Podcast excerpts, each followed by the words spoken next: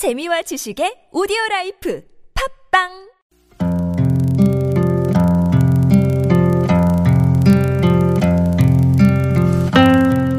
가슴에 담아온 작은 목소리.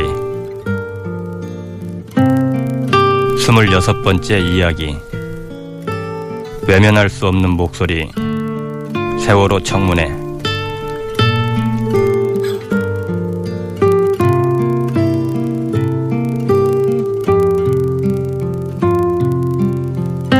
안녕하십니까 가슴에 담아온 작은 목소리 김영호입니다. 지난 9월 1일과 2일 서울 연세대 김대중 도서관 국제회의장에서 세월호 3차 청문회가 열렸습니다. 우여곡절 끝에 꾸려진 세월호 특별조사위원회 관련 증인들을 불러 진실을 검증하는 자리였죠. 그 이틀 동안 들려온 수많은 목소리들을 우리는 외면할 수 없었습니다.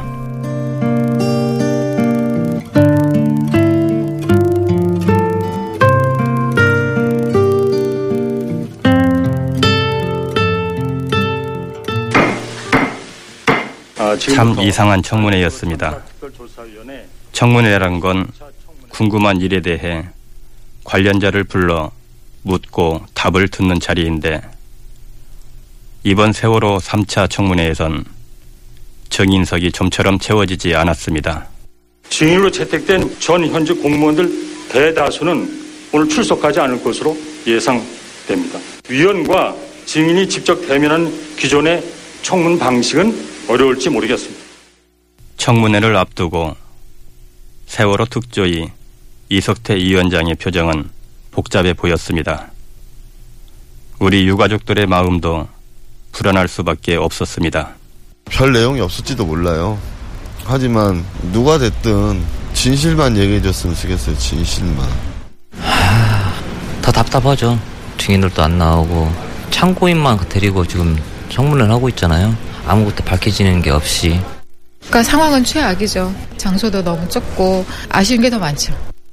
그러고 보니 장소도 지난 1, 2차 때와는 달리 120명 정도가 겨우 들어가는 작은 회의실. 특조위 이석태 위원장의 설명은 우릴 또한 번 절망하게 했습니다. 세 번째 청문회가 열리는 이곳 김대중 도서관 지역회의장은 보시다시피 아주 협소합니다. 그래서 방청석은 물론 기자석도 장시간 앉아있기 아마 힘드시지 않을까 그렇게 염려됩니다. 보다 넓은 사학연금공단 대강당을 상황으로 하고 대관료까지 지불했는데 돌연 취소당했습니다. 이런 일이 벌어진 데는 다 이유가 있었습니다. 잘 아시다시피 지난 6월 30일자로 정부는 세월호 참사의 진실 찾기 위한 조사 활동을 진행하지 말라 그랬습니다. 조사한 들의 급여와 최소한의 조사 활동비 지급을 중단시켰고 재직 증명서 발급 등을 거부하는 등 조사관의 신분을 위협해 왔습니다. 사실 정부는 세월호 특조위의 공식적인 활동 기간이 지난 6월 30일로 끝났다고 주장하고 있습니다. 특조위 활동 기간을 특별법이 시행된 2015년 1월 1일부터 1년 6개월이라고 보기 때문이죠. 하지만 특조위에 조사관이 임명되고 예산이 배정된 건 특별법이 시행되고도 8개월이 지난 2015년 8월 4일. 그러니까 우리로선 이 주장을 받아들일 수가 없는 겁니다. 유가족 최순아 씨는 그러더군요. 아, 어느 때보다도 큰 위기감이 들어요. 어, 특조위가 이대로 문을 닫을 수 있다는. 2년이 지났으니까 이제 어쨌든 간에 증인들은 굉장히 많을 거라고 생각해요. 생존자도 많고 해경 중에도 증인이 있을 거고 청해진 직원이나 배에 탔던 사람들 진실을 알고 있는 사람들이 있을 텐데 양심 선언을 하는 사람들이 나와서 밝혀졌으면 좋겠죠. 불안하지만 그럼에도 희망을 포기할 수 없다는 겁니다. 그만큼 우리에겐 이번 3차 청문회가 절박할 수밖에 없었습니다. 이 중요한 DVR 인양 사실이 나타나고 있지 않습니다. 즉 DVR에 저장된 최종 영상 화면 시간보다 훨씬 이후 시간에도 세월호 선내에서는 이 CCTV 화면이 나가오고 있었다는 겁니다. 세월호 참사 당시 정부의 대처가 얼마나 미흡했는지 구조 활동이 얼마나 보여주기 식이었는지 그 증거가 하나 둘 드러났습니다. 하지만 우리에겐 이제 분노할 힘도 눈물도 남아있지 않은 걸까요? 방청석에선 그저 간간히 작은 탄식만이 들려올 뿐이었습니다. 오전 청문 시간이 끝나고 짧은 점심 시간 유가족들은 청문회장에서 못 나눈 인사를 비로소 제대로 나눴습니다. 고생 많았어.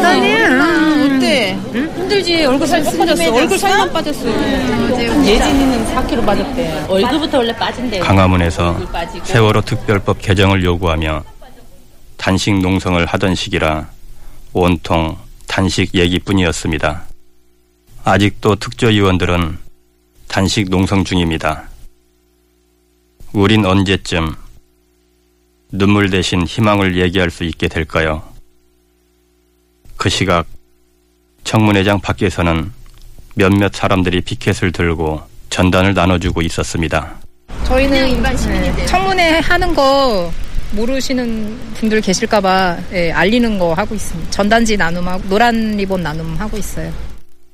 그때 방청석에 앉아 있는 앳된 소년 한 명이 눈에 띄었습니다. 13살 초등학교 6학년이고 최호영입니다. 정말 왜 이런 참사가 일어났을까 그렇게 생각을 하다가 더 기억하고 더 행동해야겠다는 마음을 가지고 저희 집이 경기도 광주여서 거기서 5시에 출발을 했어요. 저보다 먼저 온 사람이 굉장히 많을 줄 알았어요. 그래가지고 못 들어가면 어쩌지 그런 마음을 했는데 시민들은 별로 안 오고 세월호 참사라는 엄청난 일이 사람들의 관심에서 너무 쉽게 잊혀지는 것이 어린 마음에도 잘 이해되지 않는 모양이었습니다. 잠깐의 휴식 시간이 지나가고 다시 청문회가 시작됐습니다. 세월호 참사로부터 2년이 지났습니다. 그러나 얼마나 바뀌었을까요? 해경이 그냥 임무로 7개의 보조를 만들었다는 거 이게 참 그대로 믿기 어려운 그런 사실입니다. 선내 진입 엄청나게 좀 놀라운 사실일 수 있는데 정부 입장에서 대단히 중요한 성과로 보고됐을 것 같은데요. 특조위원들의 발언을 통해 해경 교신 기록 같은 새로운 의혹들이 또다시 드러났습니다. 우리는 차분하게 그저 듣고 또 들었습니다. 그리고 이틀간의 청문회가 마무리될 무렵 희생자들의 형제 자매 대표로 희생자 박성호 군의 누나 박보나 양이 마이크를 들었습니다. 세월호 참사로 희생된 학생들의 형제자매는 230여 명이 있습니다. 세월호 참사가 일어난 지 871일이 지났지만 이 많은 사람들이 매일 고통 속에 살고 있습니다. 2년 전 진도에서 아이를 잃고 식음을 전폐하셨던 부모님들께서 내 자식이 왜 죽었는지 알려달라고 강화문의 뜨거운 바닥에서 단식을 하셨습니다. 지금 부모님들의 몸은 어디 하나 성한 곳이 없습니다. 우리는 형제자매를 잃고 부모님까지 잃게 될까봐 겁이 나고 무섭습니다. 엄마 아빠 힘내주세요. 포기하지 마세요. 희망 잃지 말아주세요. 보나 양의 말에 조용하던 객석 여기저기선 그제야 참고 있던 눈물이 터져 나왔습니다. 3차 청문회가 끝나고 희생자 신호성 군의 엄마 정부자 씨를 만났습니다. 호성이 엄마도 보나 양이 얘기하는 거 듣고 많이 우셨죠. 창피했어요. 음, 부모들이 어, 지치고 뭐 할 때 저렇게라도 말해주면 또 힘이 나고 오히려 창피하고 그래 우리가 좀 더 힘나서 이게 뭐가 힘들어. 내 자식이 그렇게 힘들게 엄마 찾으면서 아빠 찾으면서 갔는데 우리가 구해주지를 못했는데. 호성이 엄마는 이런 말을 하더군요. 어떤 분은 만나면 음, 너네들이 이제 갑질하냐. 그만 좀 해라. 지겹다. 돈을 얼마나 받으려 그러냐.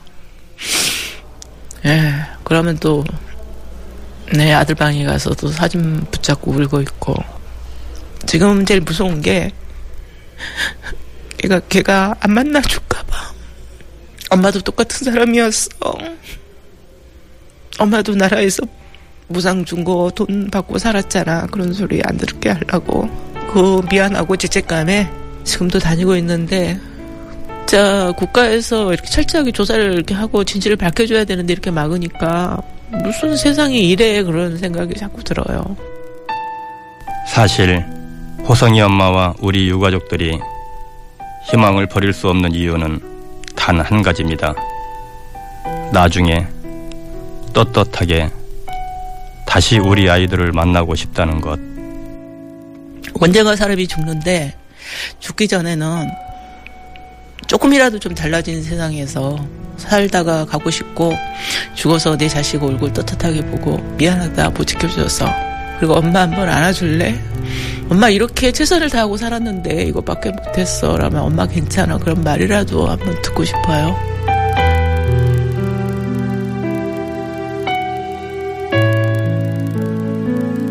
단원고 2학년 8반 15번 안주연의 엄마입니다. 김정혜요.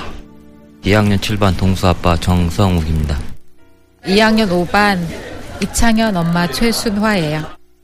2학년 6반 신호성이 엄마 정부자입니다. 음, 아이들을 보내놓고요. 내 아들 삶을 대신 산다고 생각을 해요. 그래서 이제 누구 아빠라 누구 엄마라는 것을 꼭 얘기하는 것 같아요. 우리 호성이가 어, 하늘나라에서 엄마를 지켜보면 어떻게 생각할까라는 엄마가 죽는 날까지는 똑바로 살게 가게 해달라고 애한테 오히려 기도를 하고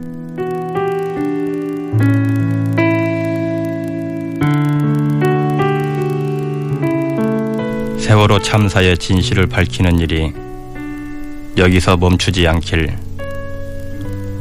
그래서 우리가 다시 아이들을 만났을 땐 더 이상 부끄러운 엄마 아빠가 아닐 수 있길 간절하게 바랍니다. 가슴에 담아온 작은 목소리. 저는 2학년 10반 유민이 아빠 김영우였습니다. 그렇게 말했던